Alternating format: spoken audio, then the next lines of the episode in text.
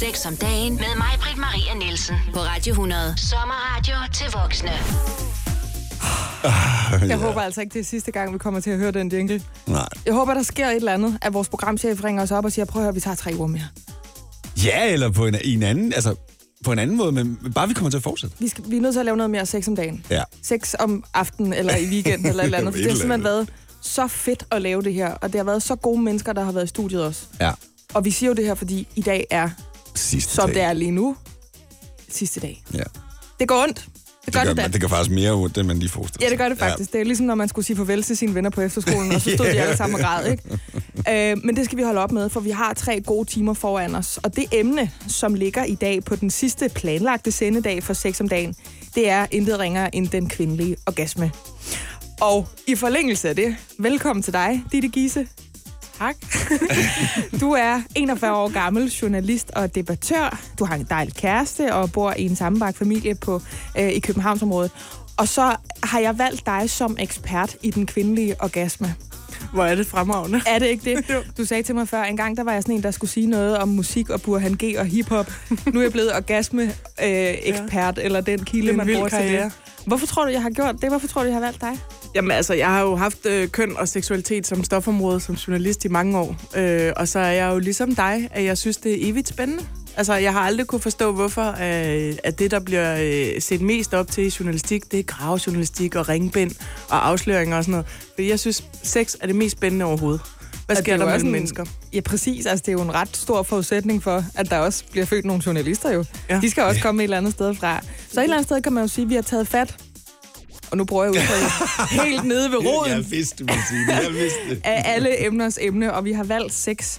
Og jeg er så glad for, at du vil være med i dag på den sidste sendedag indtil videre for sex om dagen. Det kan være, at I kan lave sådan en weekend-sex-udgave. Jamen, jamen, var det ikke et blad engang? Jo, men du, du kan bare tage titlen, ja, for det gør er vi. lukket for længe. Gud, det gør vi. Hvis der er nogen, der Weekend lytter sex. med derude nu, lad være at tage det. Det er vores.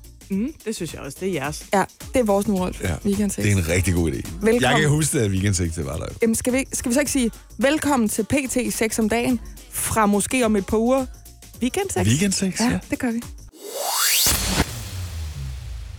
Vi er i gang med Sex om dagen, det sidste program, desværre. I hvert fald i den her programrække. Det er fredag, og øh, hvorfor ikke starte weekenden med den kvindelige orgasme? Jamen, hvorfor ikke? Altså, hvis man øh, er på vej på arbejde, hvis man er en af dem, der ikke har fået ferie, og lillemor, hun har ferie og går rundt derhjemme, så kan man jo sende hende et link til den her podcast. Den kan man finde på radioplay.dk, øh, når det her det er slut. Og så kan man sige, så mamma Sita, så vanker det med, når far han kommer hjem fra Mærko. Først så skal man dog lige høre det her. Nu læser jeg noget op. Øh, noget af det er lidt forfærdeligt, noget af det er bare komisk. Men det er noget historisk baggrund på det her med den kvindelige orgasme, og hvordan man har tænkt og talt om den. Ikke? Man troede faktisk i antikken, at årsagen til det, der bliver kaldt hysteri blandt kvinder, var, at livmoren havde løsrevet sig fra sin normale plads og var på vandring rundt i kroppen i sin søgen efter at blive gjort gravid.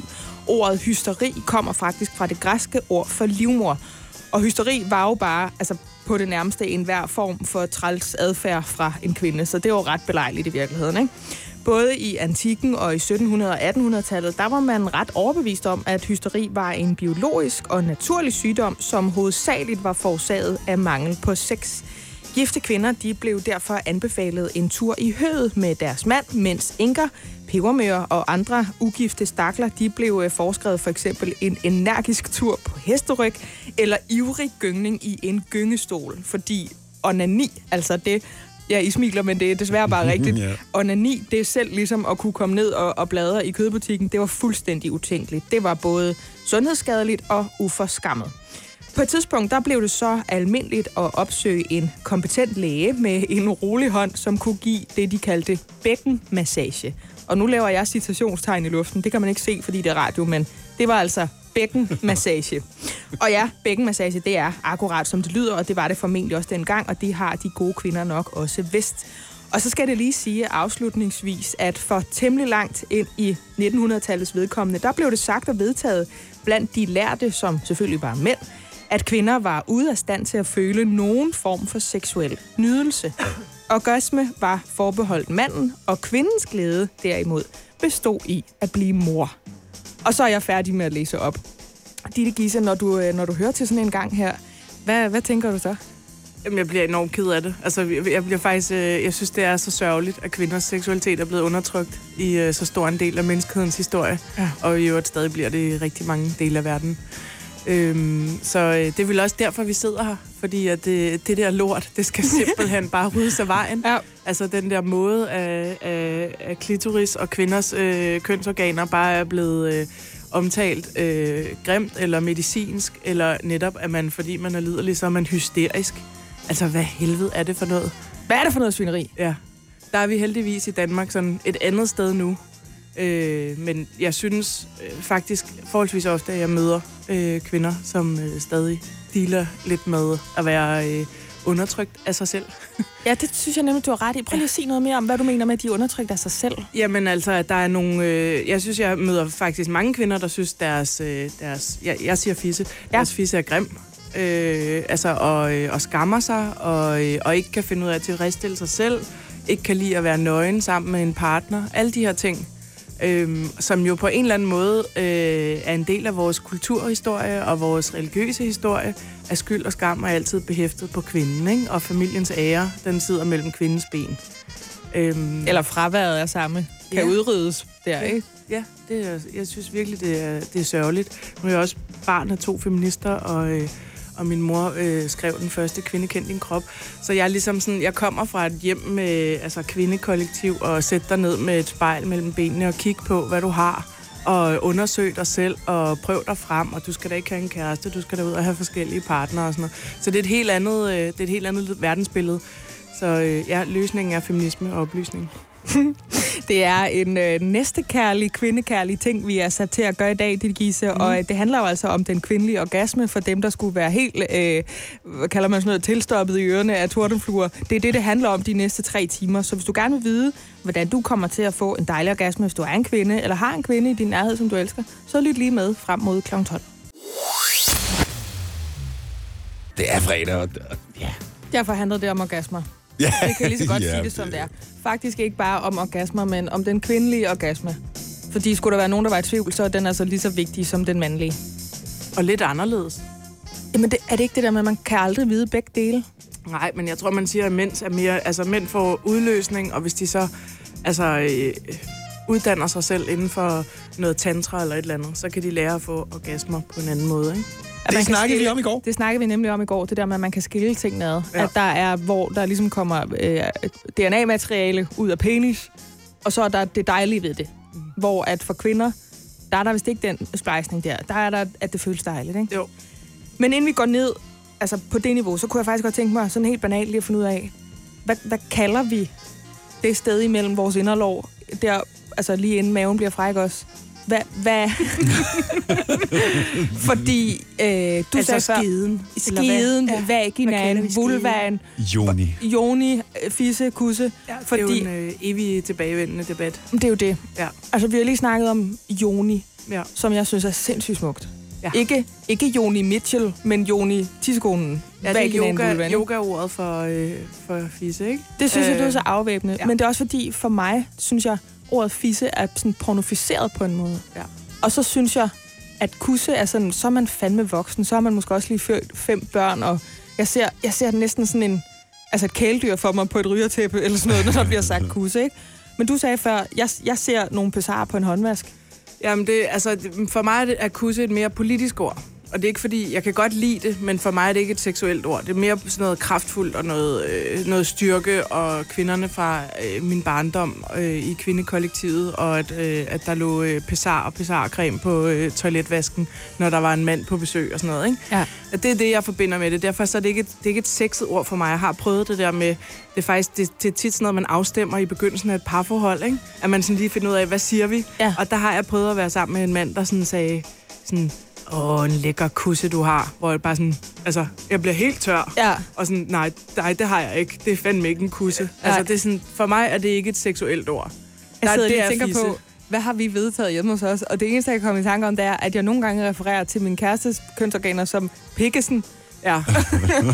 men, men, det, det- var bare, men grunden til, at vi kom til at tale om det her nu, det var fordi du sagde tissekone. Ja. Øh, og det har jeg det super svært med, når Ja, det synes du kvinder er sådan lidt... ja, Hvorfor tissekone. Jamen, det er, fordi det er en lille pige. Altså, det en, det, du har ikke sex med en lille pige, jo.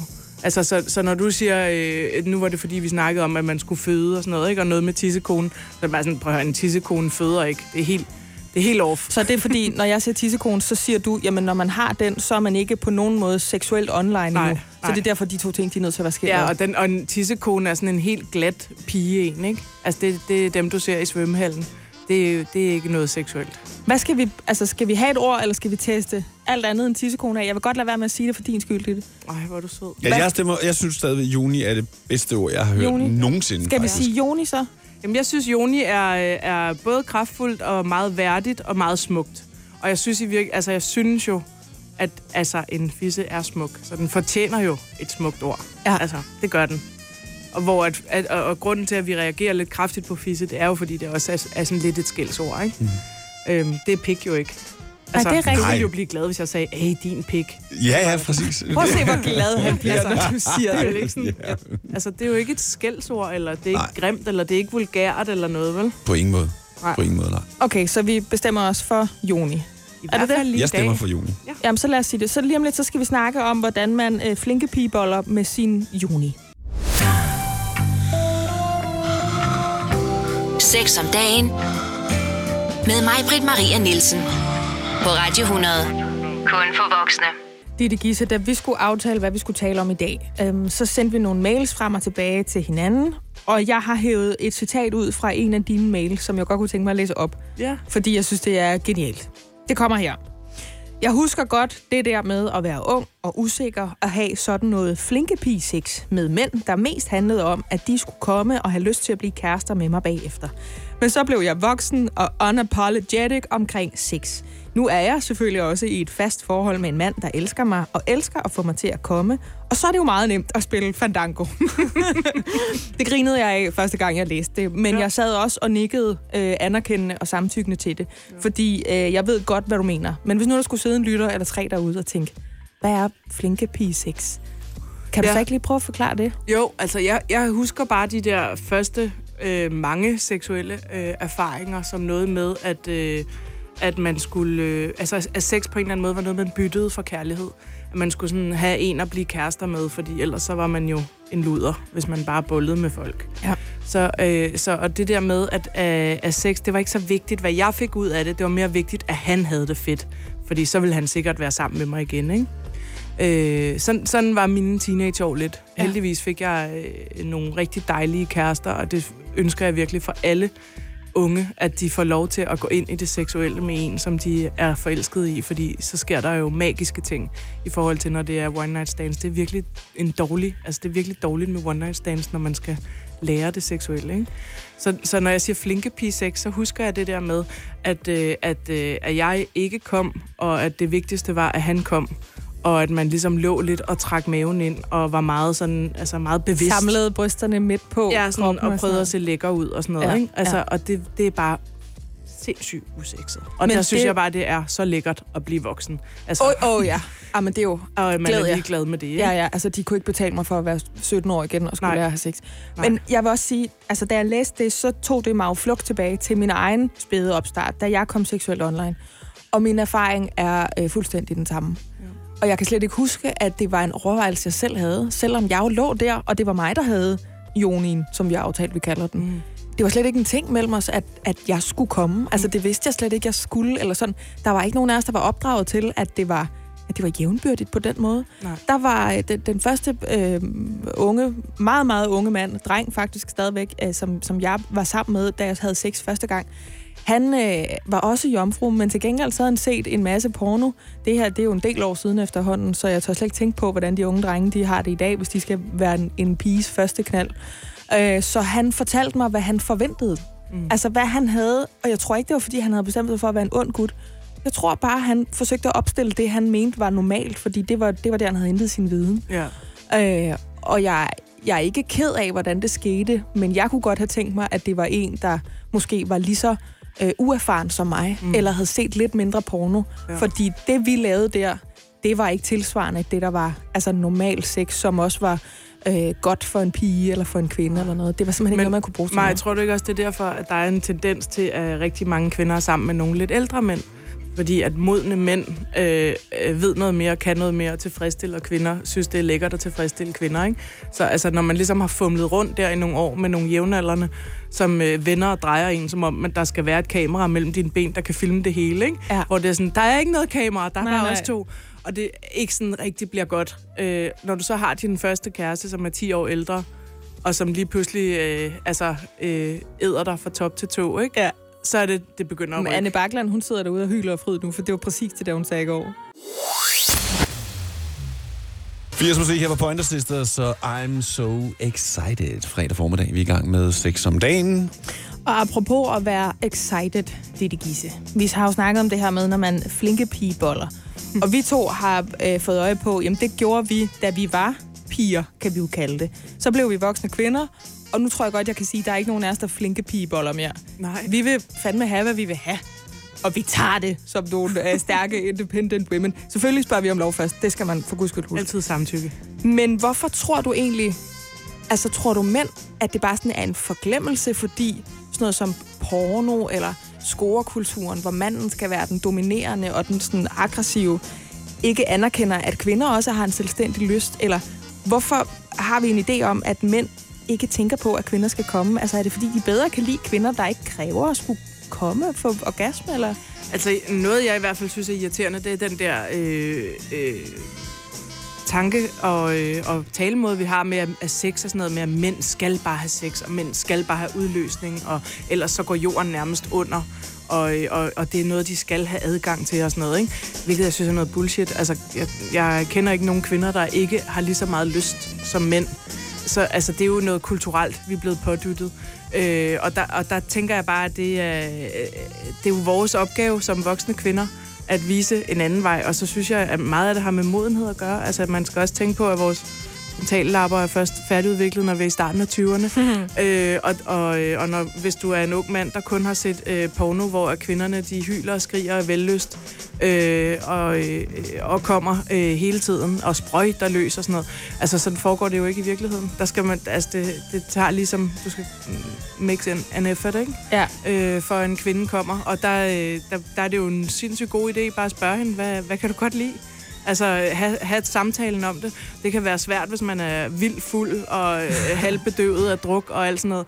Men øh, så kan man måske øh, tage den øh, til morgensex, ikke? I stedet for, altså bare lige at spørge sådan, hvad, hvad, hvad får egentlig dig til at komme? Hvad kan du godt lide at gøre ved dig? Hvad har du lyst til at gøre ved dig? Øh, der er rigtig mange kvinder, der er dårlige til selv at sige det. Og så ligger man ligesom og prøver at miave lidt til den ene og den anden side. Øh, og det er ikke Ja. altid, at de lige er lydhør for det, vel? Men det var nemlig det, som jeg altså sådan har tænkt på, og vi har også talt om det i den her programserie. Hvorfor, altså der må også ligge et eller andet ansvar hos os. Altså, fordi vi, vi kan heller ikke, det har vi også lige sagt til Det er hinanden da under et kæmpe musikken. ansvar, der er hos os. Det er ikke fordi, at- at mænd bare er nogle røvhuller, men, men der er nogle blind spots, når det kommer til, hvem der får lov at komme, og hvem der ikke får lige så meget lov til at komme. Mm. Men vi skal også selv tage et ansvar, og det gør de fleste af os også. Men der er stadigvæk nogen, for jeg kender nogle af dem, der har svært ved at sige, du skal lige stoppe med at bore neglen ind i mit mellemkød på den der måde, og så skal du gøre sådan her med tungen i stedet for. Noget. Ja. Hvorfor kan man blive sådan lidt, åh, oh, jeg vil ikke være til besvær, mm. når man måske i virkeligheden bare helt stolt burde guide en mand til at få en til at komme? Ja, men det, jeg tror, det er, fordi det kan opfattes som kritik, ikke? Og det seksuelle er jo sårbart. Altså, det er det. Uanset hvordan vi vender eller drejer det. Vi ville også selv blive ked af det, hvis vi var sammen med en mand, der så sagde, Au, ved du at det gør faktisk ondt, når du sutter min pik. Er du, er du sød lige at stoppe? Ja. Ja. Et eller andet. Altså, der er vi jo også sådan lidt prøvende og høflige over for hinanden. Øh, og der er det jo først, når vi, når vi indgår i et, i, et, et forhold, hvor der er kærlighed og tillid, at vi kan sige mange af de der ting, ikke? Ja. Øh, så så altså, jeg, vi har da et kæmpe ansvar for at turde sige, ved du hvad, det der, det er ikke min klitoris. Det er, det er læben. Du skal lige lidt til højre. Hvad var det, vi snakkede om, at det her med Melodi Grand Prix, det var bøssernes øh, juleaften? Ja, det var bøssejul. Det var sådan, det var. Men det var det der, man skulle passe på med, fordi det er jo en hyppig fordom. Så er der nogen, der godt kan lide at få det at høre, og så, du ved, møder en i en lille fjerbord og siger, ja, det er fuldstændig rigtigt, skat. Ja. Ja. Og så er der nogen, der siger, det der øh, stigma gider jeg faktisk ikke have trukket ned over mig. Jeg er fuldstændig ligesom alle andre, jeg har bare en seksuel præference for mænd. Ja, Men det er jo fordi Lorena Euphoria er et gammelt Meldunde-nummer, ikke? præcis. Pisse godt i øvrigt. Ja, ja, måske, ja. Jeg får lyst til at stå... Altså, og hvad for et land? Ja, undskyld, jeg kender den ikke. Jeg er ikke så meget inde i Melodi Grand Prix. Jeg kan faktisk ikke huske det. Nej, jeg kan, jeg, jeg kan heller ikke huske det. Nå. Øh, Jeg kan bare huske det der sceneshow Ja. der, hvor hun står og så... Øh, med det sådan- store... Ja, det flagrer op, du ved, i vindmaskinen, ikke? Ja. Ja. Den, som jeg godt gad at have derhjemme også nogle gange. Og så i øvrigt en af de få Grand Prix-sange, som faktisk bliver spillet, og stadig bliver spillet. Ja. Altså, det er jo ikke normalt. Nej, nej, det er faktisk ikke normalt. Nej, det er det ikke. Nå. Den og smuk som stjerneskud. Ja. Øhm, men apropos stjerne. ja. Øhm, du sagde før, Ditte, hvis man skal have en kvinde til at komme, så er det altså ikke nok med den der fuldstændig nådesløse penetration. Den der skide Nej. friktion der. Man, altså, man er nødt til at make some effort. Ja. Og så kom jeg til at tænke på, jeg har sådan en eller anden idé om, og det er noget, jeg bygger på min, på min egen forældede opfattelse. Nu har jeg pensioneret den, men jeg har kørt på den i mange år. At sex med mig, det skulle være sådan en flot opvisning nærmest. Jeg skulle være sådan en sensuel gazelle, der er sådan, du ved, fuldstændig fuld af grace, kunne modtage den der penis, og så nærmest bakse med, med vingerne som en smuk enhjørning i sollyset, og du ved, cremen skulle være smurt rigtig ud over hele kroppen, og der skulle ikke være et hår, der var bare 1 cm øh, for langt nogen steder og sådan noget. Shit, det lyder nedtur. Jamen, det var det jo faktisk også, når nu man rigtig Jamen, du har tænker jo over været det. ikke? virkelig kedeligt knald, så. Altså, så kontrolagtig. Jamen, jeg har bare, jeg, det var meget vigtigt for mig, at jeg skulle sørge for, at jeg var smuk, Ja. at jeg var nem at tænde på, Ja. og at det ligesom var sådan, nej, tænk, at fantastisk samler, jeg havde der med hende mig, ikke?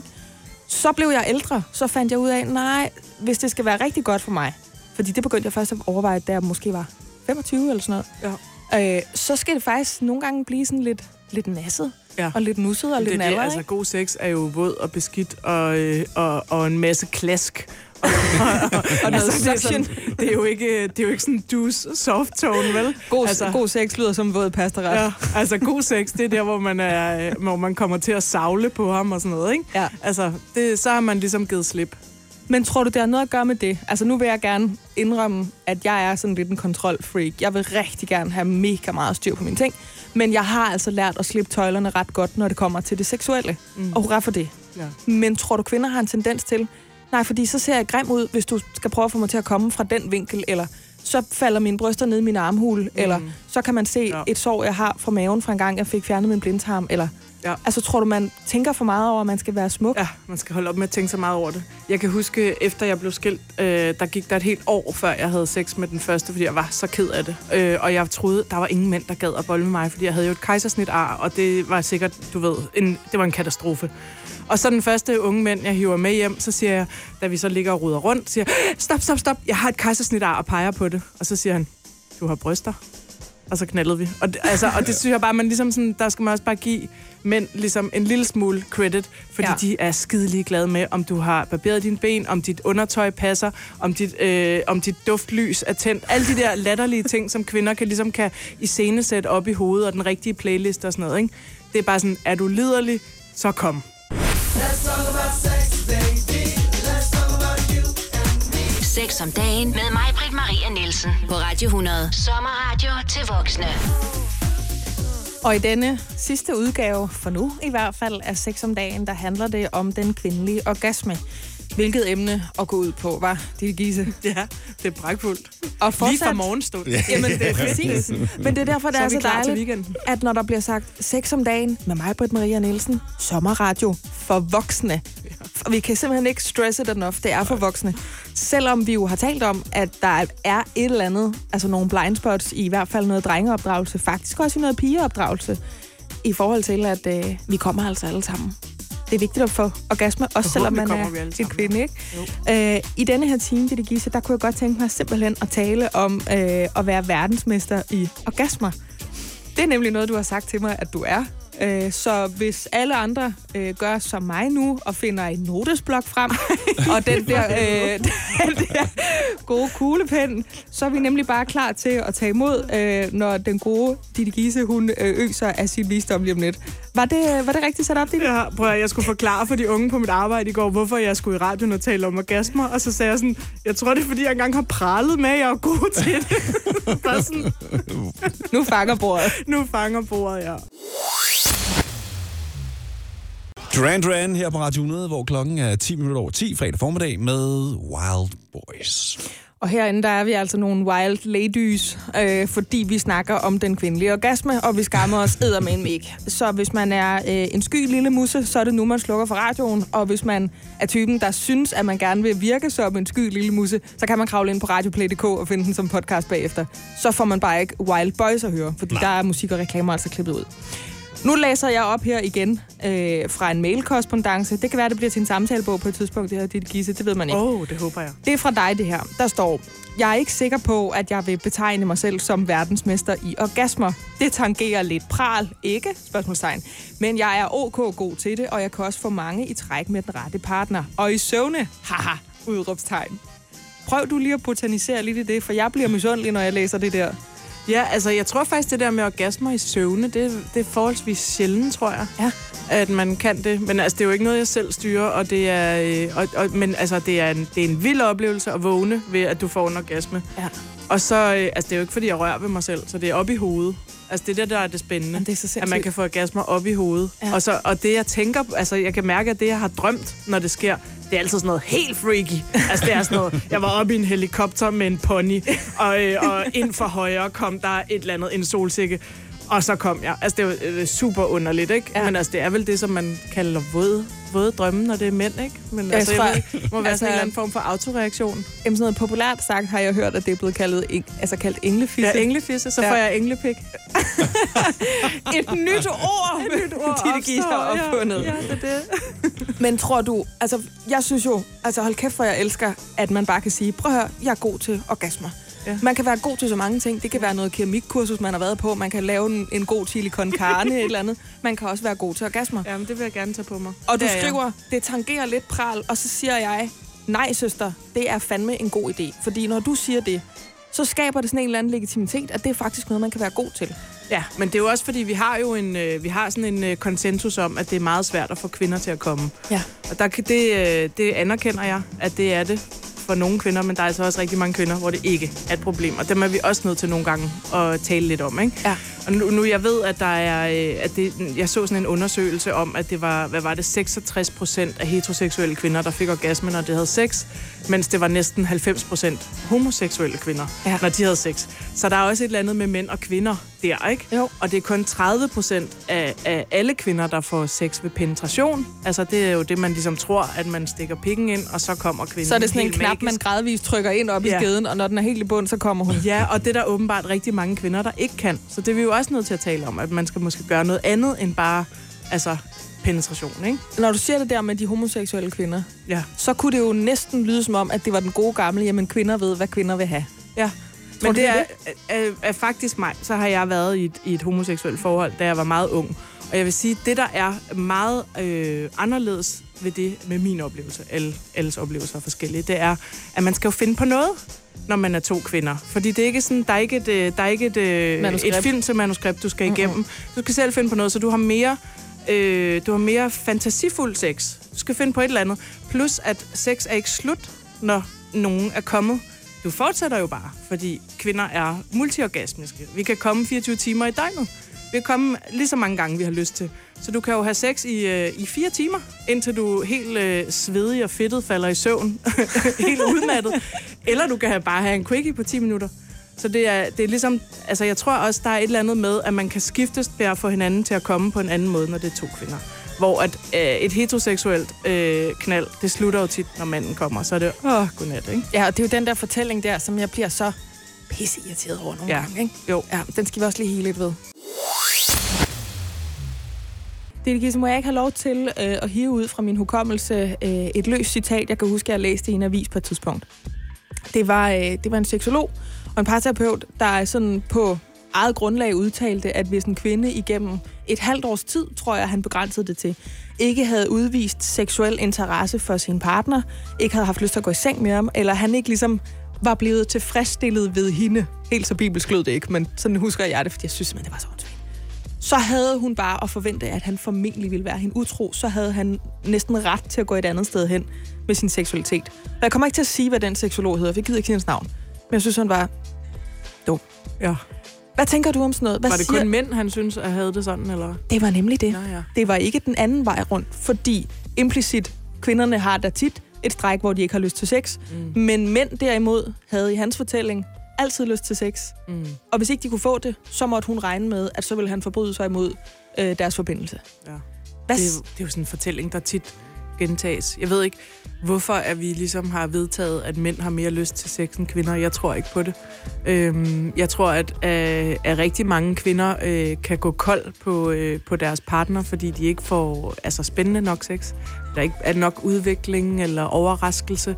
Øh, og så vil man sgu hellere ordne det selv på en eller anden måde, ikke? Øh, altså får man en spændende dildo, og så, så er det det, ikke? Men, men, øh, men det er da, øh, det, han har da ret i, at hvis man er slukket på hinanden seksuelt, så kan det da godt være, at man skal se at komme videre.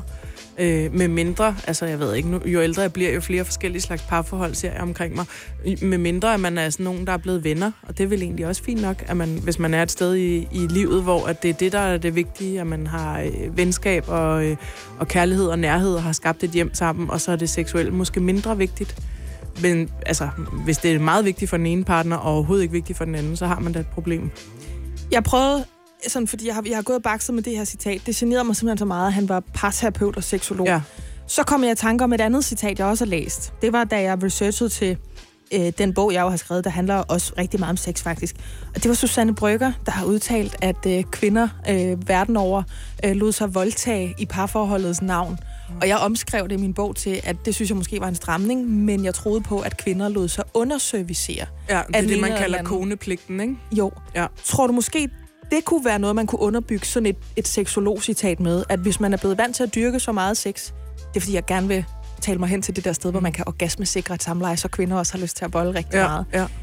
Tror du så, man kan langsomt lære sig selv, jamen, sex med min mand, som jeg ikke kan forklare, hvordan skal få mig til at komme, eller som ikke kan lære, hvordan han skal få mig til at komme, det er det der pligtkone sex. Ja. Ergo har jeg ikke lyst til det. Ja, det lyder så kedeligt, ikke? Jo. Jeg kan slet ikke forstå, at nogen gider leve i sådan et forhold. Altså at være sammen med en, en, en mand, som, øh, som skal bruge din krop. Jeg kan heller ikke forstå, at han kan tænde på det, hvis du ikke tænder på det. Altså, du må jo kunne mærke, at hun er ligesom ikke... øh, Det er jo bare en krop, det der, der du kan servicere dig i. Ja. Det, det, er, ej, det er super uromantisk og sørgeligt, synes jeg. Men jeg tror, at der er helt sikkert masser af forhold, der fungerer sådan. Jeg tror ikke, der er så mange den anden vej. det, det er svært at... Altså, at det er faktisk ikke rigtigt. Jeg har også prøvet at være i forhold, hvor jeg havde mere lyst end manden. Og så kan man ligesom altså, kravle op på ham. Og bare sige, kom så! Altså, han siger jo nej, hvis han ikke har lyst. Men altså, man kan jo godt ligesom starte noget i hvert fald. Med Ja. ja. der er helt, helt slukket, ikke? Det er bare, man kan, altså jeg kan blive sådan helt ked af det indeni ved ja. Ja. tanken om, hvor mange øh, langvarige kærester ja. eller ægtemænd, som ligger der, og man ved, de presser sig op af ens baller på den helt velkendte måde. Og Ja. så er der endnu en gang, hvor hun siger, mm, gå lige væk med den der, du. Ja. Altså Ja. det er det der, ikke pligt-tingen der. Ja. Så jeg kunne godt tænke mig lige om lidt, at vi kunne snakke lidt om, hvordan man så kan orgasmesikre et samleje. For så tænker jeg, at så bliver køen, mandekøen og damekøen lige langt, ikke? Ja, altså, pligten skal ud af, af sex, ikke? Det her er Sex om dagen på Radio 100. Sommerradio til voksne. Ditte Gisse, hvordan kan man orgasmesikre et samleje? ja, Det er sgu et stort spørgsmål. nu klasker jeg det op Nu er jeg jo ikke seksolog. Nej. Øh, men man skal jo i hvert fald finde ud af, hvordan man øh, kan komme selv. Og så skal man gøre det, som får en til at komme. Øh, eller også skal man bede den anden om at gøre det mod en, hvis det ikke er noget, man selv sådan kan gøre, ikke? Øh, Så men vi det er ude i jo, noget onani til at starte med. ja, altså, jeg ved ikke, første skridt er jo, at man ligesom lærer sit eget underliv at kende, og sin egen orgasme at kende. Fordi hvordan fanden skulle du ellers kunne lære det videre til dine partnere, ikke? Øhm, så altså ja, kig på den, mærk på den.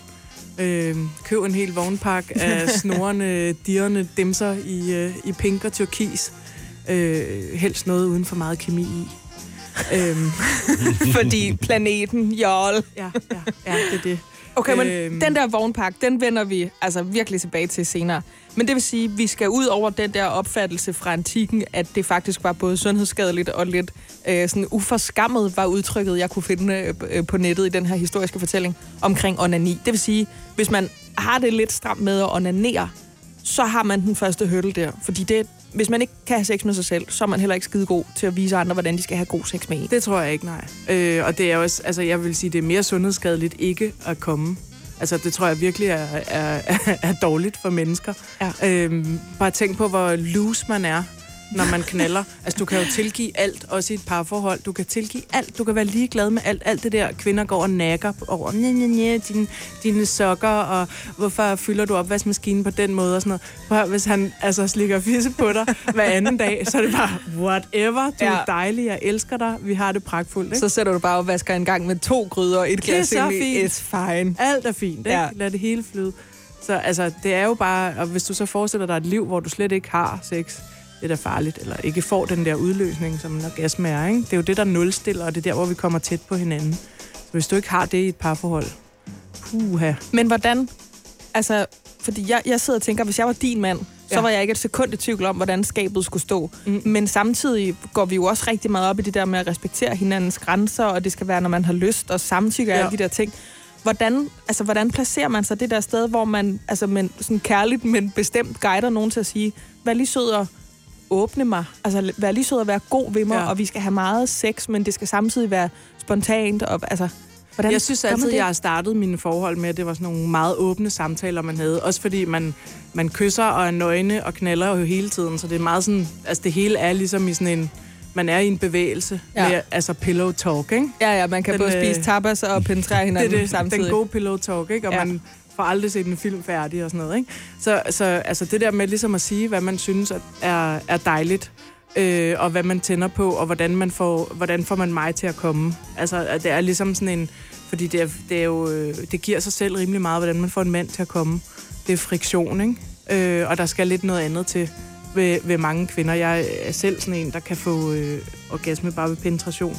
Så jeg er de 30 procent. Hey. Hey. Øh, men det, det er jo Nå, altså jamen, det er da slet ikke misundelig over, ved Det lige er skynde mere undtagelsen end, end reglen jo. Ja. Øhm, øh, og så skal der jo ske et eller andet andet med, med fingre øh, eller, eller tunge. Så den, en af de første øh, måder, man kan, jeg kalder det orgasmesikre, det lyder også som om, det er sådan en garanti, man kan finde i et Excel-ark, men at man kan orgasme maksimere måske mm. et samleje, det er simpelthen ved at sige, det her og det her, det kan jeg godt lide, der ja. Ja. og der, der går du galt i byen. Ja. Tal med hinanden. Ja, og lad være med at gøre det. Altså, gør det ikke på sådan... Nu siger du det på en lidt skrab måde. Det skal man jo ikke gøre. Altså, man skal jo sige det på sådan en kærlig, og jeg synes, det er mega lækkert, når du visker mig ind i øret, mens du gør det et eller andet. Altså, øh, skal vi ikke lege det og det? Altså, prøv at åbne det der legende rum, så det ikke er så sårbart at sige det. En oplysningskampagne og en oplysningssang tilbage fra 80'erne, det var den, jeg elsker. Elsker jeg med en masse danske kunstnere, blandt andet Søs Finger og Thomas Helmi. Det var i HIV-tiden, var Det var det vel lige præcis det, det var. kondom-sangen. Det var nemlig lige præcis det, det var. Det var for at gøre opmærksom på, at man skulle beskytte sig selv. Var det samtidig med den der... Ja, Ja, det det tror var det faktisk. Ja, det tror jeg nemlig også, det var. På med dutten. Ja, det hed den, ja. Yummy, yummy, yummy, ja, det er lige præcis. Sådan. Jamen, det kan jo også godt falde ind under kategorien her, jo. Det kan det Ja, det godt. Vi taler om orgasmer, og vi er nået frem til, at hvis man øh, vil orgasme maksimere eller kvalificere måske i virkeligheden øh, et samleje, så er første step at være øh, meget lidt bange for at røre ved sig selv som kvinde især, fordi hvis man ikke ved, hvordan man kan få sig selv til at komme, så er det meget svært at lave en intern overlevering til ens sexpartner. Så skal man turde åbne munden derefter og altså vejlede, guide, komme med en, med en, en oral guide, kunne man vel næsten sige, øh, også når det gælder om at sige øh, nej tak. Må jeg tilbyde noget til mm. det her emne, Ditte? Fordi Skal du? jeg tænkte nemlig på, noget der var vigtigt for mig, da verden ligesom blev stor, og jeg begyndte at have, jeg vil kalde det voksen dame sex, hvor jeg ligesom krævede min ret og min orgasme. Det var, da det ikke var så vigtigt for mig mere, hvordan jeg tog mig ud imens jeg skulle have den orgasme. Hvordan jeg så ud i ansigtet, eller om mit... Ej, det lyder så forfærdeligt, når jeg siger det. Om, om mine bryster lå rigtigt, eller om mit hår var flot, eller om jeg svedte på en eller anden måde, eller havde jeg nu fået barberet mig i armhulen, eller havde jeg noget selvbrun og afskalning under det ene bryst og sådan noget. Fordi som du sagde før, det er mænd faktisk ligeglade med. Altså det gode knald, det sker altid på det der lag, man godt gad havde været skiftet, fordi jeg så er der noget selvbrun og sved på, og man har dryppet lidt soja, fordi man har ligget og spist sushi, inden man var med hjem og sådan noget. Ikke? Som, som mit, måske, hvis, kunne man sige, det var punkt 3, hvis det ja. første var onani, og så var det samtale. Det var, at man skal, man skal opgive den der skønhedsfortælling der, ja. ikke? Så man er villig til at være hende med mavefolden, eller dit nubrede baglov, som han godt kan se, fordi man står og gør det lige over for entrévinduet, og der er der altså meget oplyst, eller sådan noget, ikke? Men det er jo også noget med, at du har jo scoret ham. Altså, når jeg er der. Du, er ikke, du behøver ikke at tage dig ud som den fine prinsesse. Altså, det er, og, og sex, det er jo Altså, Hvad nu, hvis jeg lige har hævet ham med hjem fra en Tinder-date? Er jeg så ikke stadigvæk ved at score ham? Skal jeg så ikke også score ham med, hvor, hvor fantastisk jeg er at knalde? Altså, jeg, jo, men du er jo kun fantastisk at knalde, hvis du, hvis du slapper af, og du ikke sidder og tænker over at trække din mave ind. Øhm, så altså, jo, selvfølgelig skal du score ham ved at være dig og fantastisk, og, og knalde og brøle din orgasme ind i øret på ham. Altså, det er jo sådan... Det, det, det giver sig selv, at det kan du ikke, hvis du, øh, du har den der øh, lange tjekliste, som du lige fortalte om, og, og, og sidder og tænker på mine armhuler imens og sådan noget. Ikke? Det, Hvis man laver en catwalk imens. Nej, det går ikke rigtigt. Det, det, bliver, det bliver sløjt. Og det er også det er et eller andet med, at sex er heller ikke perfekt, og vi er ikke perfekte. Og nogle gange kommer der altså en, øh, en lille skidebrud, eller... Øh, Gud, ja, øh, det er også en ting. Ja, eller... Ja. Ja. Eller, Eller en rigtig brud. Ja, eller en bøvs, hvis man er kommet til at drikke for meget champagne, eller et eller andet, hvad fanden det nu kan være. Ja. Så må man grine lidt af det. Altså prøv at tage noget af det der sådan lidt stive og alvor ud af det, ikke? Rolf, Ja, du er jo en mand. ja. Og du er en mand, der sagde til mig lige før, det er sgu egentlig også ret dejligt, at der er forskel på jer kvinder. Mm-hmm. Tænk, hvis I bare var det samme alle sammen. Ja, så vil... Ja, nemlig. Kigger du på, altså så lad os sige, så har du øh, et dejligt samleje med kvinde A, og så går der, øh, nu skal vi være ordentlige, så går der et halvt år, Ja. så har du et dejligt samleje med kvinde B. Tænker du på, ej, hende her, hun er ikke lige så stram og lækker som hende den sidste, jeg var sammen med? Eller kigger du mere på hendes brune øjne, eller røde krøllet hår, eller sådan? Ser mænd de ting, som kvinder er så besat af? jeg sad faktisk og tænkte på det, da I snakkede om det. Jeg vil sige det på den måde, det handler meget mere om, hvad hun kan, og hvor, hvor meget hun kan give sig hen i det her, end hvordan hun ser ud. Og jeg tror, at mænd er sgu meget mere primitive lige på den konto der. Altså, det handler om, at det skal være et godt knald, og det skal være noget, hvor man kan føle og mærke, at, øh, og skal man selvfølgelig også selv kunne give sig hen i det, at, at man ligesom begge parter giver sig hen og, og lader sig forføre. Men For er det, det ikke andet også der fedt, kan du ikke bruge til noget som helst. Ja, fordi mænd vil vel også gerne have... Altså, det, det giver jo mennesker en tilfredsstillelse at se et menneske, man holder af, have det dejligt. Mm. Og altså, Ja. jeg bliver da sådan, yes mand, jeg får dig til at komme, tag den, eller sådan noget. Altså, Ja, det, det er jo sådan... alle mænd, det er jo også. Præcis, Altså, de synes jo, det er det frækkeste i verden. Jamen, er det ikke rigtigt. Rolf? Jo, fuldstændig. At det vil man da hellere have, end at man ligesom... Nu sagde du før det der med, at, at du sagde nærmest, at man skulle ikke onanere i hende. Altså, det skulle Nej. ligesom være jævnbyrdigt, ikke? Jo. Er det ikke rigtigt, Rolf? For man vil da gerne vide, at, at man får den der kvinde helt op og ringe i, i føretrøjen. havde jeg nær sagt. 100% sikkert. 100% sikkert. Og der er jeg, bare, jeg er lige nødt til at sige noget, fordi øh, noget, jeg, har, øh, jeg har aldrig faked en orgasme. Øh, og det, det vil jeg bare gerne lige sige, at det synes jeg virkelig, kvinder skal holde op med. Ja. Altså, jeg synes, det er noget bullshit. For det første synes jeg ikke, der er nogen grund til at belønne nogen, der ikke gør sig umage. Og for det andet, så, så er det ligesom, altså, hvornår, hvornår er det, I bryder løgnen så? Fordi at så, så, så tror Ja, ja, han jo, ja. ja. at du kommer ved, Ja. ja. at, at, at han øh, stikker den ind og ud i, i 10 minutter. Ja. Øh, og det gør du så ikke. Og hvornår er det så ligesom, at I skal tage den der samtale om, hvad får der i virkeligheden til at komme? Ja. Men det er jo har dig selv en. Ja, du har så løjet fra start af. Og det er ikke, altså det, det er ikke godt for nogen. Det er Men heller det ikke der, godt det, for er, mænd. det der, det er dit gise for press, fordi det er fuldstændig sådan der. Ja. Du starter en løgn, som bliver sådan en, den snowballer på dig selv, søster. Ja, For og det er i dig, der ikke med får- andre kvinder også. Tænk også på andre kvinder, der skal være sammen med den mand bagefter. Så tror han jo, at du synes, at det er lækkert. Ja. Altså, at han slikker på din højre kønslæbe. Tænk lige på de næste kvinder, han skal knalde, du. I kredsløb til tid. Planke. Ja. Jamen, Det er fordi, ja. vi snakker om det der med, hvem man følger på sociale medier. Ja, Og det er jo self-care, at man unfollower nogen, der gør en ked af det. ja. Og det bør man også bare gøre. Ja, ja, og det er også noget... Kender du det der, det, det, det udtryk, der hedder, at man kaster et hate-like? Ja. Det er sådan noget, man, man liker noget, hvor man sidder og tænker, hold nu kæft med din blåbærskål med striber Ja. af et eller andet mysli Ja, og avocado på. og Men det er bare, jeg, jeg var bare nødt til på et tidspunkt at unfollow alle, der lavede, lå og lavede planken hele Ja. tiden, eller havde sixpack, eller var helt øh, øh, glatbarberet og stramme på deres krop, fordi jeg havde brug for at følge nogle rigtige, almindelige mennesker, ja. fordi det er sgu dem, som jeg omgås, og, øh, og, og, og, og som jeg kan spejle mig i. Jeg har gjort det samme. Jeg synes, altså more power to you, hvis dit liv består af at lave planken og spise acai-ball. Men det gør mit ikke, og jeg vil jo gerne se mig reflekteret i dem, jeg følger, ligesom i alt andet, jeg laver i mit Ja. liv. Ikke? Ja. Noget andet, jeg også gerne vil til det gisse, øh, det er, at jeg vil gerne tale med dig om et orgasmekursus, du engang har været på. Ja. Prøv lige at fortælle lidt om det. Ja, altså det var jo, jeg skal lige huske at sige, at det var øh, i mit arbejde som journalist. Ja. Ja, helt sikkert. Når Jeg man havde er- mit pressekort med for fanden. Ja, ja, når man er ligesom, øh, hvad hedder det, når man har det her job, og man er nysgerrig på noget, så kan man jo kalde det arbejde. Ja. Men jeg skulle skrive en reportage til politikken fra et orgasmekursus hos Pia Struk, Ja. og, øh, og, øh, og det var ikke fordi, at jeg selv havde problemer med at få orgasmer, jeg var nysgerrig, ikke? Kan man lære mere?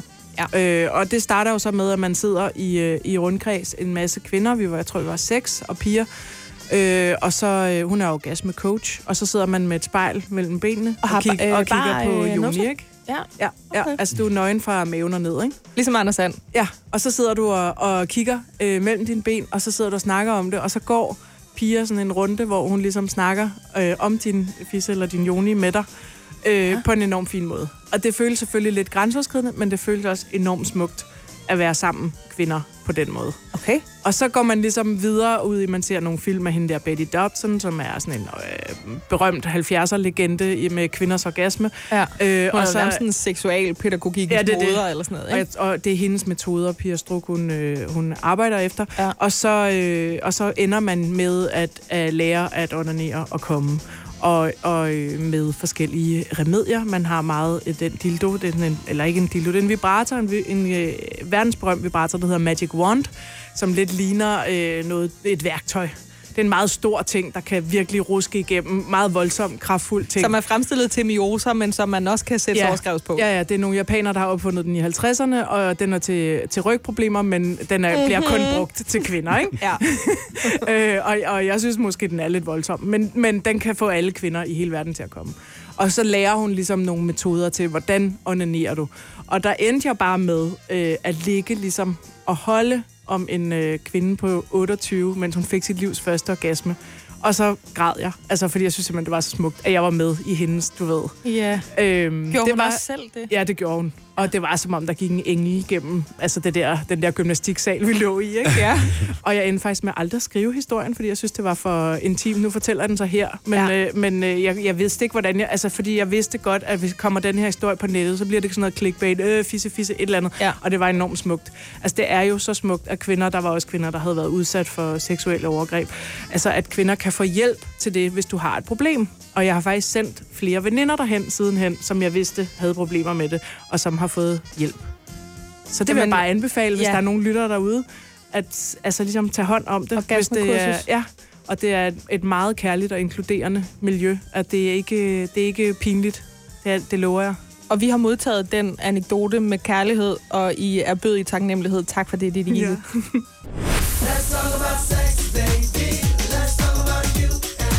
Sex om dagen med mig, Britt Maria Nielsen. På Radio 100. Sommerradio til voksne. Og pt, der går vi altså ind i den sidste time nogensinde, desværre, af sex om dagen. Vi håber, vi kan genopstå på en eller anden måde. Det kan være, at vi kan lave en sådan en Facebook-video en gang imellem, Rolf, Ja. hvor vi bare sidder og snakker om sex. Det kunne bare være os to. Ja. Et eller andet, så vi... Ej, det går ikke, fordi det bedste ved sex om dagen, det er faktisk vores gæster. Ja, det er det faktisk det, er faktisk det der er Så vi er nødt til at gøre et eller andet. Måske kan vi få lov til at, at lege os ind på en swingerklub, hvor vi så kan sidde med sådan et, øh, noget velurtab i baggrunden og snakke om sex. Så synes jeg, vi skal spørge, om vi kan komme hjem til Susie og leve. Jeg, jeg synes, vi skal spørge Ditte Giese, om hun kan den dag.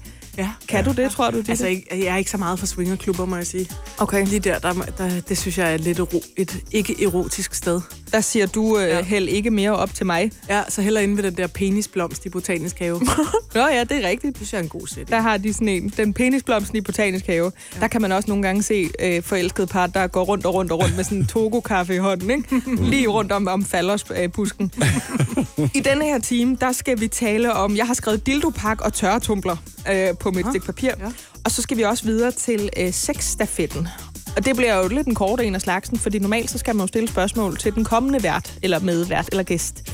Men det kan du ikke, Ditte, fordi i morgen er det lørdag, og på mandag, der skal jeg sende morgenradio med Lasse Remmer igen. Jeg kan selvfølgelig stille ham et sexet spørgsmål fra dig. ja, det er rigtigt. Det var da meget sjovt, så kunne vi binde det lidt sammen. Ja, det kunne man måske godt. Men som det er lige nu, der skal du faktisk bare svare på et spørgsmål fra Anne Bakland, som er komiker og var herinde i går og talte om at være tyk og sexet samtidig. Så jeg håber, at du vil være med i den sidste time af Sex om dagen. Backstreet Boys og Quit Playing Games With My Heart. Men ikke med din vulva. var det ikke flot? Jo, jo. Det er sådan, man laver det, der hedder flow på kommersiel radio, ikke? Så laver man jo. nogle gange nogle, ja. nogle broer fra musikken. Øh, Ditte Giese, vi skal til punktet, der hedder dildopak og tørretumbler. Ja. Og igen har jeg lige noget, jeg vil øh, læse op, som jeg har stjålet fra en mail-korrespondance mellem du og jeg. Okay. Ja. Jeg anbefaler alle kvinder at få en vognpakke med vibratorer i alle farver og former og prøve sig frem. Citat slut. Det er rigtigt. Hvorfor gør du det?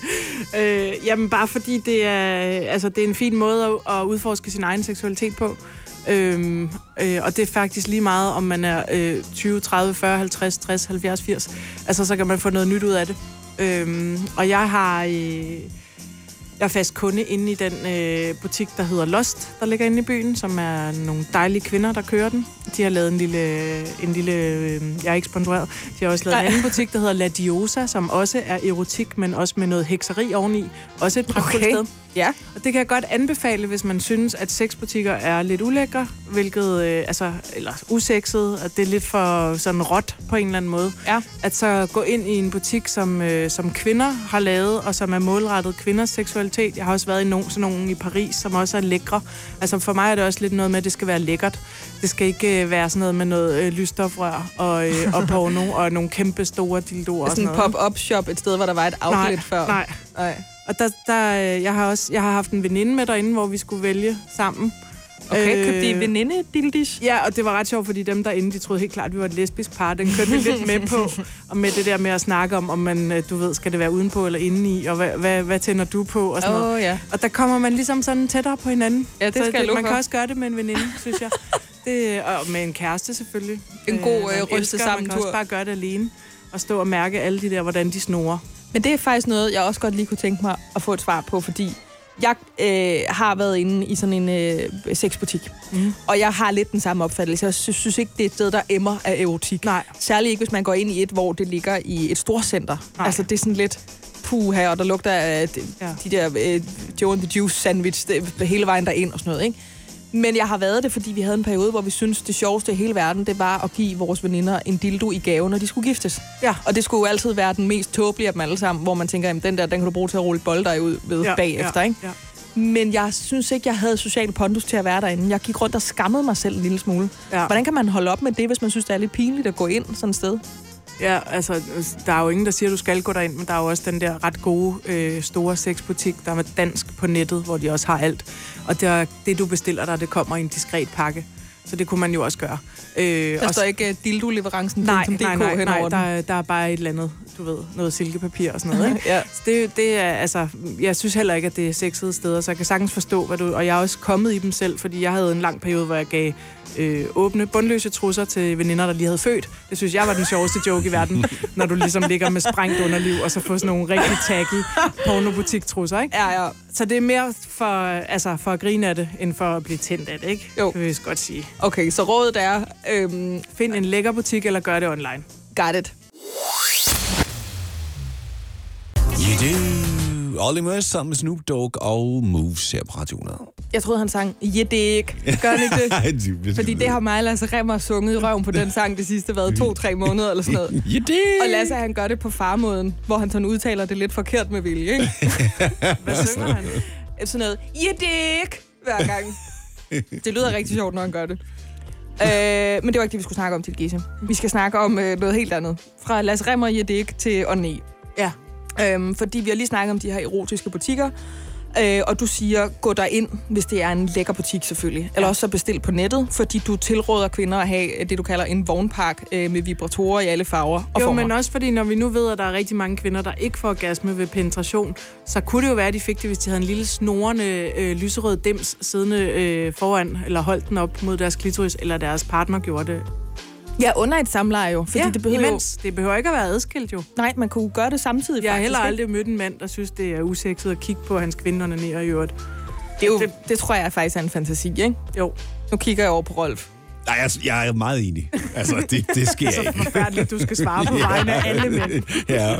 Ja, ja, men det er altså, så lige om lidt, så får vi en mail fra en mand, der siger, nej, for Nej, jeg nej. føler mig faktisk krænket over, Ja. at jeg skal have at vide, at jeg tænder på kvinder, der...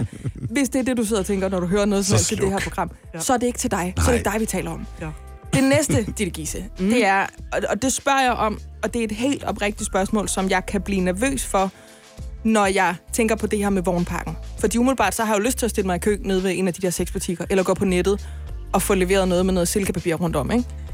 Kan man ikke unødvendiggøre mænd? Altså, kan man ikke udlicitere det der orgasme noget til en lille vibrerende ting, så man, så man ender et sted, hvor ens kæreste eller mand eller sexpartner for den aften simpelthen ikke kan få en til at komme, fordi man er blevet vant til noget, der siger drrrr hele tiden. Jo, måske. Altså, mm, jeg tror ikke, at det er, jeg tror ikke, det er så opdelt, og jeg tror heller ikke, at man, altså, jeg tror, at man kan lege med det sammen. Der er Ja. rigtig mange mænd, der også tænder på det, ikke? Ja. Men, men øh, du har da ret i, at hvis du har været vant til at komme med sådan et stort trykluftsbord, der, der hamrer løs i joni, ja, i juni, ja. Vigtigt. at så, øh, så er det måske svært med en lille forsigtig tunge. Ja. Øhm, at du kan blive lidt følelsesløs, så det, det er vel sådan noget, al, alting med måde, ikke? Jo. Øhm, men, men man kan jo ikke unødvendiggøre ens, altså nu siger du mænd, men ens partner, fordi det er jo en sammensmeltning, og det er kærlighed, øh, og det kan du jo ikke undvære. Så kan det godt være, hvis nu, at du ikke kom under, at I havde sex, at du så lige kan ordne det med, med en lille vibrator bagefter, sammen med ham, mens I kysser, eller et eller andet, ikke? Altså sådan øhm. En stereotyp fortælling om det der, vi kaldte det pligtsex før. Mm. Og så kan vi egentlig, ja, som du siger, vi er nødt til lige at ophøje det. Det er så agtet, om det så er en mand eller en kvinde, man er partner med. Ja. og, og hvem, hvilket køn man selv bekender sig til. Så er det jo den der med, når man, ja, jeg, jeg går ud på badeværelset, og så kan man høre, bruseren bliver tændt bagefter. Eller jeg går ned og sætter mig overskrevs på tørretumbleren, men jeg siger, at jeg går ned og folder tøj, eller sådan noget. Ja. Det er næsten det mest triste, jeg kan komme i tanke Ja. om. Ja, fordi det, altså, et, altså, et knald er jo ikke slut, før at alle er tilfredsstillet og glade. Øh, og, og altså, så har det i hvert fald ikke været godt for, den, for 50 procent af Af deltagerne. de deltagende. Øh, og, og vi vil vel gerne gøre hinanden glade og tilfredse. Øh, så jeg, altså, jeg, kan ikke, øh, jeg kan ikke forestille mig et scenarie med, jo, altså selvfølgelig kan det nogle gange, du ved, så kommer han for hurtigt eller et eller andet. Mm. Altså ting kan ske, men så må man jo lige ordne det bagefter sammen. Hvad altså, nu, det, hvis man har en kæreste øh, eller en ægtefælle, som bliver simpelthen så rigtig træt, når de kommer, Ja, og så vender sig om på den anden side? ja. Så skal man sig. Ja. Så skal man sige, halløj, mester. Jeg er, Halløj, ikke, du der. jeg er ikke færdig. Øh, skal, skulle vi lige finde ud af det her? Det er noget med at prøve at sige det på en sød måde, ikke? Men altså, eller tage et snakken næste dag og sige, når du kommer hurtigt, kunne vi så ikke øh, have en aftale om, at så slikker Kommer du lige jeg lige bagefter? Et eller andet, ikke? Ja. Altså, fordi det, det går jo ikke, at hvis det bare er sådan noget, ja, jeg kommer efter to minutter, så må du selv ligge og rode med det. det sounds like a you problem. Ja, det, det er lidt tavligt, ikke? Sex om dagen på Radio 100. Det du kender, og det du vil vide. Det er Gisse, noget, jeg tit har hørt, hvis man snakker med andre kvinder om sex. Og det gør vi meget i min venindegruppe. Vi taler selvfølgelig ikke altså, helt ned i detaljer, nødvendigvis os alle sammen, men det er sådan en ret legitim ting at tale om. Det er, at der en gang imellem kan være en kvinde, der nærmest rejser sig op med sit øh, glas Merlot i hånden, og så siger hun, sex kan altså godt være dejligt, selvom man ikke kommer. Ja. Har hun ikke ret i det? Jo, det har hun da. Altså, der er jo også et eller andet lækkert ved, altså bare nogle gange at blive knippet hårdt på fem minutter, og så videre i sin dag, ikke?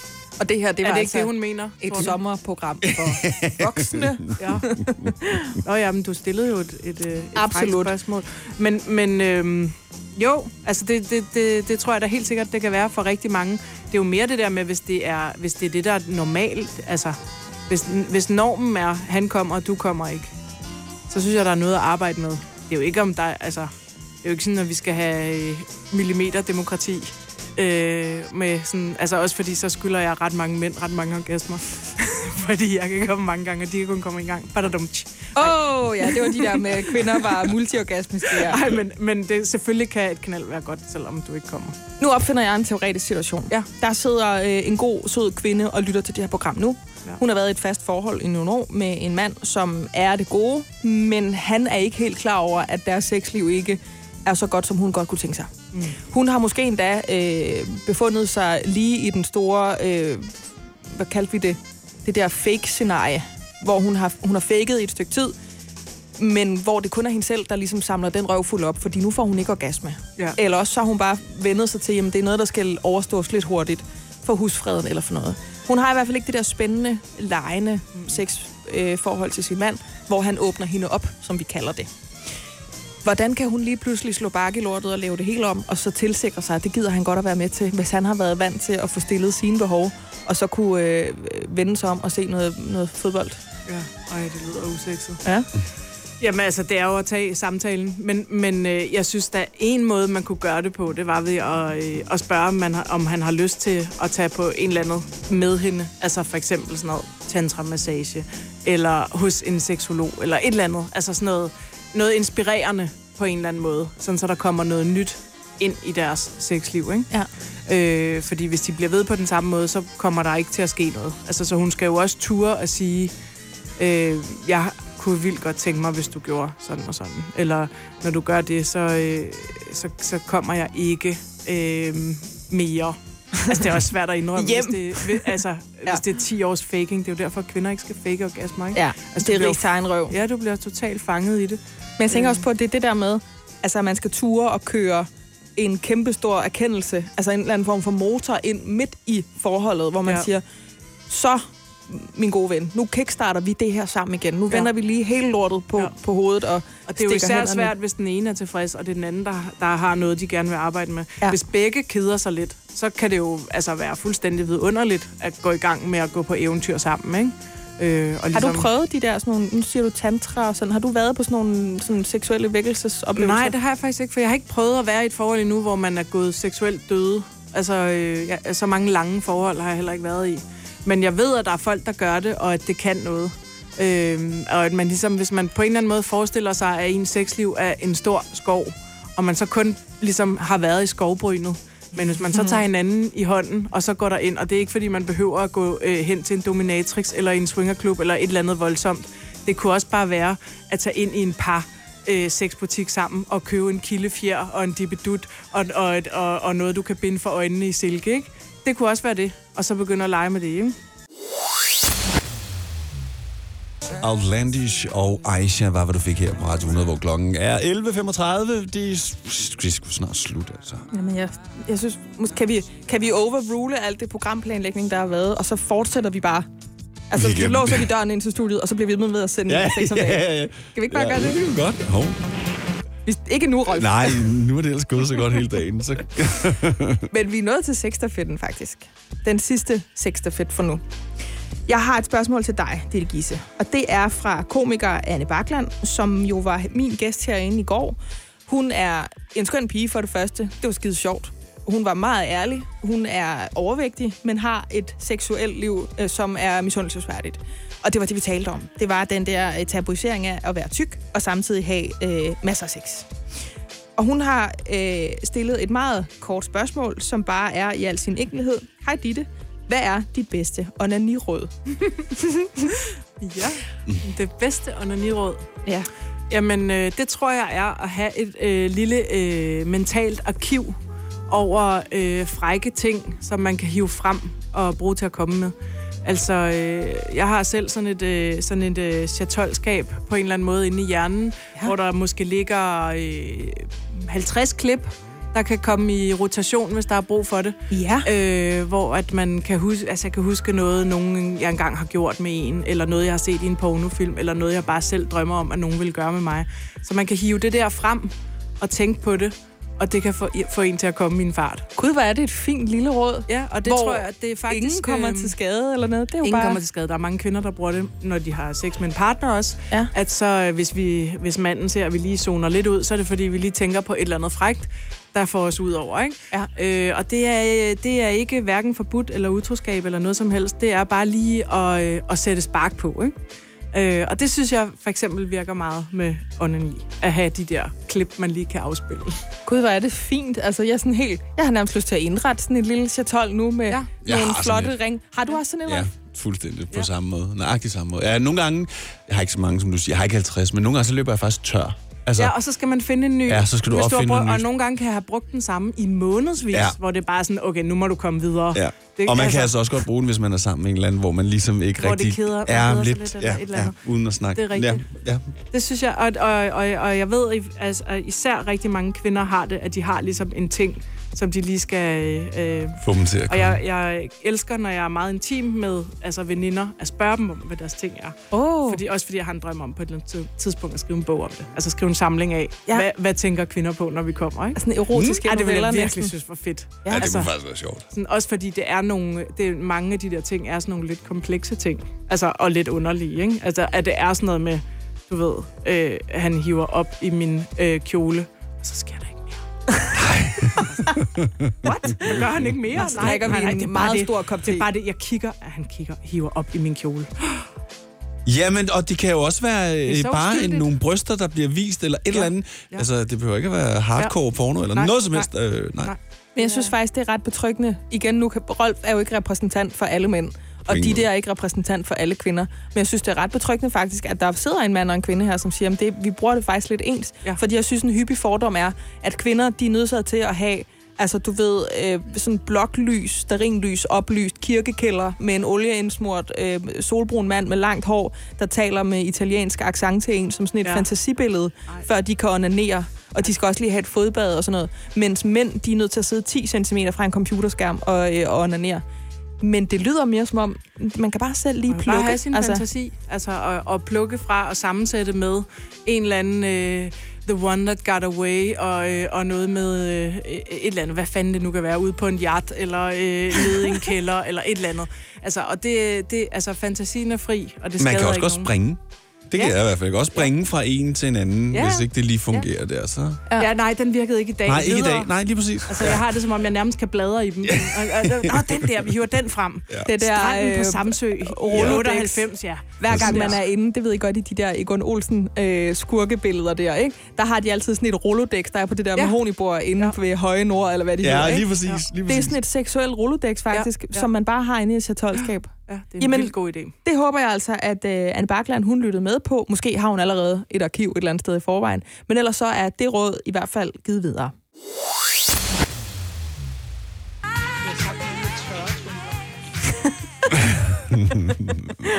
Mm, Ditte Gies, hun siger, jeg forstår ikke det der med tørretumbler. Nej, men det var bare fordi, at, at man skal jo passe på, når man slutter et program, om der er nogle øh, løse ender. Ja. Ja. Øh, jeg er jo også journalist. Øh, og jeg kan bare huske, at du sagde noget med tørretumbler, og det synes jeg, det, det, det ved jeg ikke helt, hvad det var, du ville sige. Jeg har faktisk fået nævnt det helt kort, Nå, fordi okay. det var den der med, om man sagde, Nå, tak for sex, mand. Øh, jeg går ned og lægger tøj sammen. Nå, okay, at man sætter sig på den, Ja, man så er sætter man sig overskrivs på den, ikke? Sker det i virkeligheden? Det tror jeg måske ikke helt, faktisk. Jeg tror mere, det er sådan et... Du ved, så ser man sådan en eller anden sjov reklamefilm for 50 Shades of Grey. Ja. Og så ser man en husmor, der, der mounter sin tørretumbler, mens hun står og læser det der med et lederhandsbånd Nå, ja, okay. om, om halsen. Eller Ja, sådan noget, okay, ikke? okay. Ja. Men er der noget, hvor du sådan tænker, den der, den vil jeg egentlig godt lige have lov at gøre færdig? Mm, nej, det er... Øh, nej, det tror jeg ikke. Altså, jeg synes, det var fint lige at komme rundt om det der med at have et øh, indre lystarkiv. Øhm, Den synes jeg altså også var Man kan hive, hive frem fra. Det, øh, Mest at det ikke er forbudt, men det bestemmer du og jeg jo selvfølgelig ikke, nej. om det er eller ej. Men Nej. det synes jeg ikke, det er. Men Nej, jeg det synes da, hvis man skal fantasere om noget, eller hvis man skal have altså noget aktivitet omkring noget, der er forbudt, så skal det da blive op i hjernen på en i hvert fald, ikke? Jo. Så kommer det jo ikke ud og gør nogen andre ondt. Og det kan også være, det er frækt at fortælle det til din partner. Kan det også, ja, ja. Men, øh, Og så siger man lige bagefter, du må ikke ringe til politiet. tænder ikke på dyr i virkeligheden. Nej. Skal jeg lige Det er bare øh, en fantasi. opsummere, hvad det er, vi har talt om, Ditte? Ja. Vi er faktisk noget omkring øh, ret meget, fordi vi har talt om det her med, at man har skamsbelagt kvindens lyst, eller nærmest usynliggjort den, lægeliggjort den, eller ignoreret den. Øh, Vi har snakket om hysteri, vi har snakket om, hvordan øh, man øh, simpelthen bare tænkte, at en seksuel nydelse, det er for mænd. Kvinders kropslige nydelse består i at være gravide. Så har vi snakket om flinkepige sex. Vi har også bestemt os for, at øh, kvindens kønsorganer, den kalder vi med en bred betegnelse joni, fordi vi havde det sådan lidt anstrengt, nogle af os med, du kunne ikke lide, at jeg sagde tissekone. Øh, jeg har det svært med ordet fisse.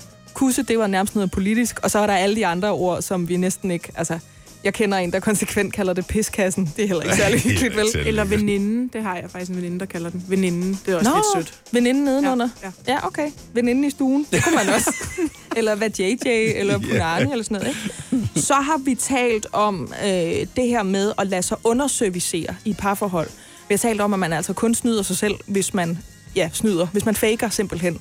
Øh, så har vi talt om orgasmekursus, og at det jo faktisk er ret smukt. Du har ligget med en, en anden voksen kvinde i armene, der kom for første gang til et orgasmekursus.